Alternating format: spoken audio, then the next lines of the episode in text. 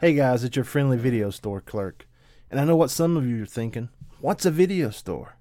Well, see, back in the old days, before Netflix, before DVD, before on demand, we all had to get in the car, drive down to the local video store, which was a big building with tons of movies, and pick something out.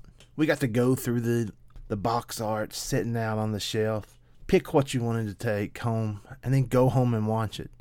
And guess what? You also had to return it, or at least we hoped you did for those of us who worked in the video stores. Well, in this modern age of on demand, of Netflix, of on only being able to get your movies off the shelf at Walmart, it's going to be my job to give you a little bit of that experience back. I'm going to share with you my thoughts on some of the movies that are coming out on DVD, on Netflix, each week. It's also going to be my job to share with you stories of some of the customers that we used to deal with back in the days.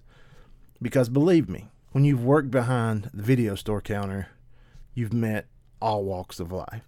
From the habitual late customer to grandma who needs her Friday night adult movie, we're going to share all those experiences with you on this podcast. Just like the old days, on Fridays, join me here behind the video store counter, and I will share with you my recommendations, and other stories of the golden age of video stores. We hope that you'll tune in, and we'll catch you next week.